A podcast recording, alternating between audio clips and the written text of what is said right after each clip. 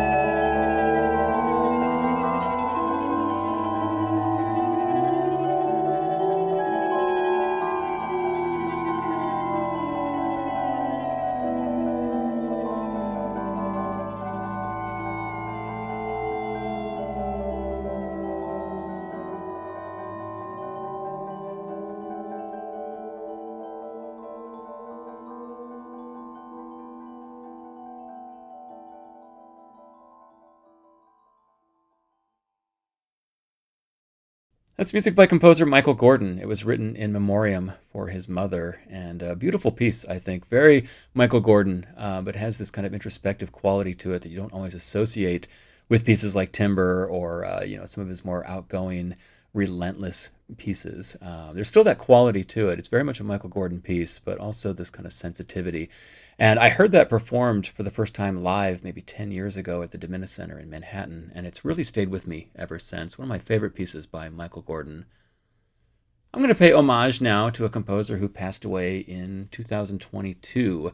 Uh, one of a raft of composers, unfortunately, that we lost all in a row there, from Louis Andriessen to uh, George Crumb to Oliver Knussen. I mean, it was really really uh, a very unfortunate uh, series of passings of great figures in contemporary classical music.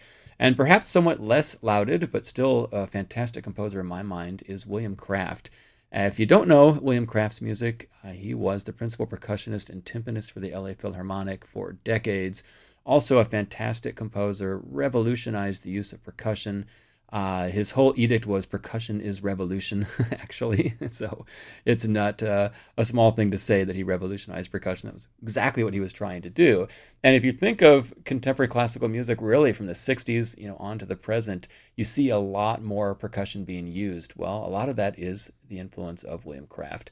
He was a fantastic composer, a really great orchestrator. And uh, Green Umbrella, which is the new music series in LA at the LA Phil, they paid homage to him earlier this year. I was really happy to see that. So I want to play uh, part of a piece of his. It's a fairly long work, so I'm going to excerpt it. It's called Contextures Riots, Decade 60. It was written for the LA Phil in 1967 and was reflecting the upheaval of the Watts riots uh, a couple years before that. And this was really the composer thinking about the orchestra as an agent of social activism, which is still something we don't think about that much with classical music. But the LA Phil is, uh, you know, to the extent that it is happening, they're at the vanguard of it. And again, we owe that to William Kraft. Uh, fantastic composer, and uh, let's pay homage to his wonderful music. Here is an excerpt of Contextures, Riots, decade 60. We're going to hear the LA Philharmonic, led by Zubin Mehta.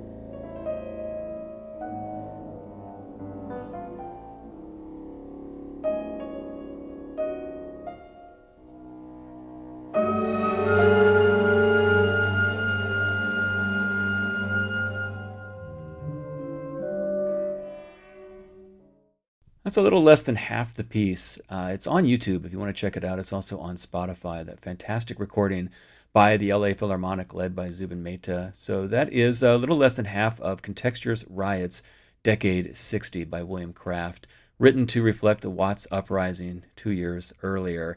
And I, I saw that, that uh, Green Umbrella, the new music series at the LA Phil, had paid homage to Kraft earlier this year, and really wish I could have been at that concert. William Kraft is one of my favorite composers. I always like his music a lot, and I think it was a great loss to music when he passed in February of this year. I'm going to go a very different direction now. Music of Elliott Carter, uh, who is a composer I, I, really haven't featured that much on Relevant Tones.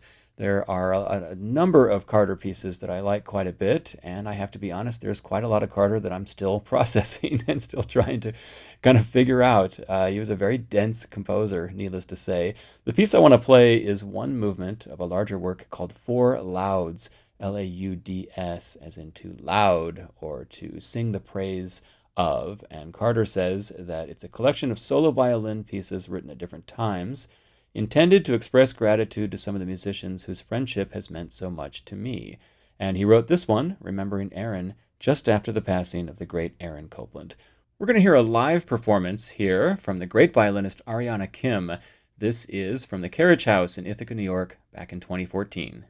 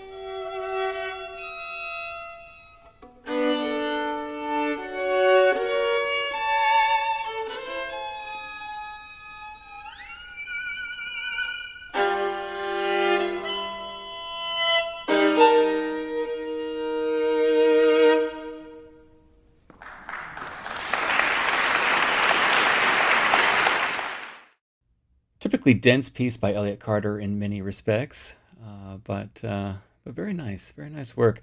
From Four Lauds, we heard "Remembering Aaron," written in memoriam for Aaron Copland.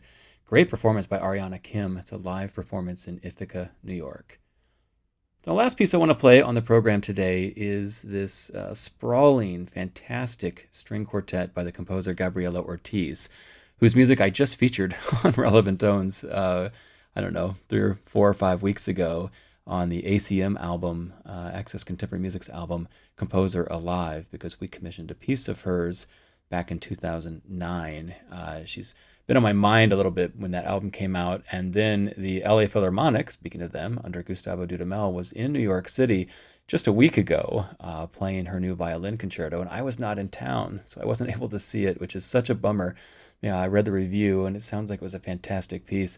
So she's been on my mind, and uh, the first piece I thought of when I was going to do a, a, Day of the Dead show was this piece, Altar de Muertos, Altar of the Dead. And it is this piece she wrote for uh, the Kronos Quartet. It is an ambitious piece. It is uh, directly inspired by the idea of Day of the Dead. Um, these celebrations, the pre-Hispanic celebrations of this this holiday, this idea of uh, of paying homage to uh, to our ancestors. And it's uh, very, very colorful. You're going to hear definitely the influence of Mexican folk music, but it's also uh, very much an homage to Bartok, especially the third and fourth string quartets. In fact, one commentator on the piece says that Ortiz is taking up where Bartok left off, uh, which is, of course, a huge statement, considering that Bartok is one of the titans of string quartet writing. But this piece is truly phenomenal. So I'm going to play it in its entirety. Again, Altar de Muertos. And this will be the Quartet of the Americas performing. Relevant Tones is a production of Access Contemporary Music, a nonprofit organization with the mission of bringing musical creativity to life every day. Find out more at acmusic.org. For Relevant Tones, I'm Seth Boustead. Thanks so much for listening.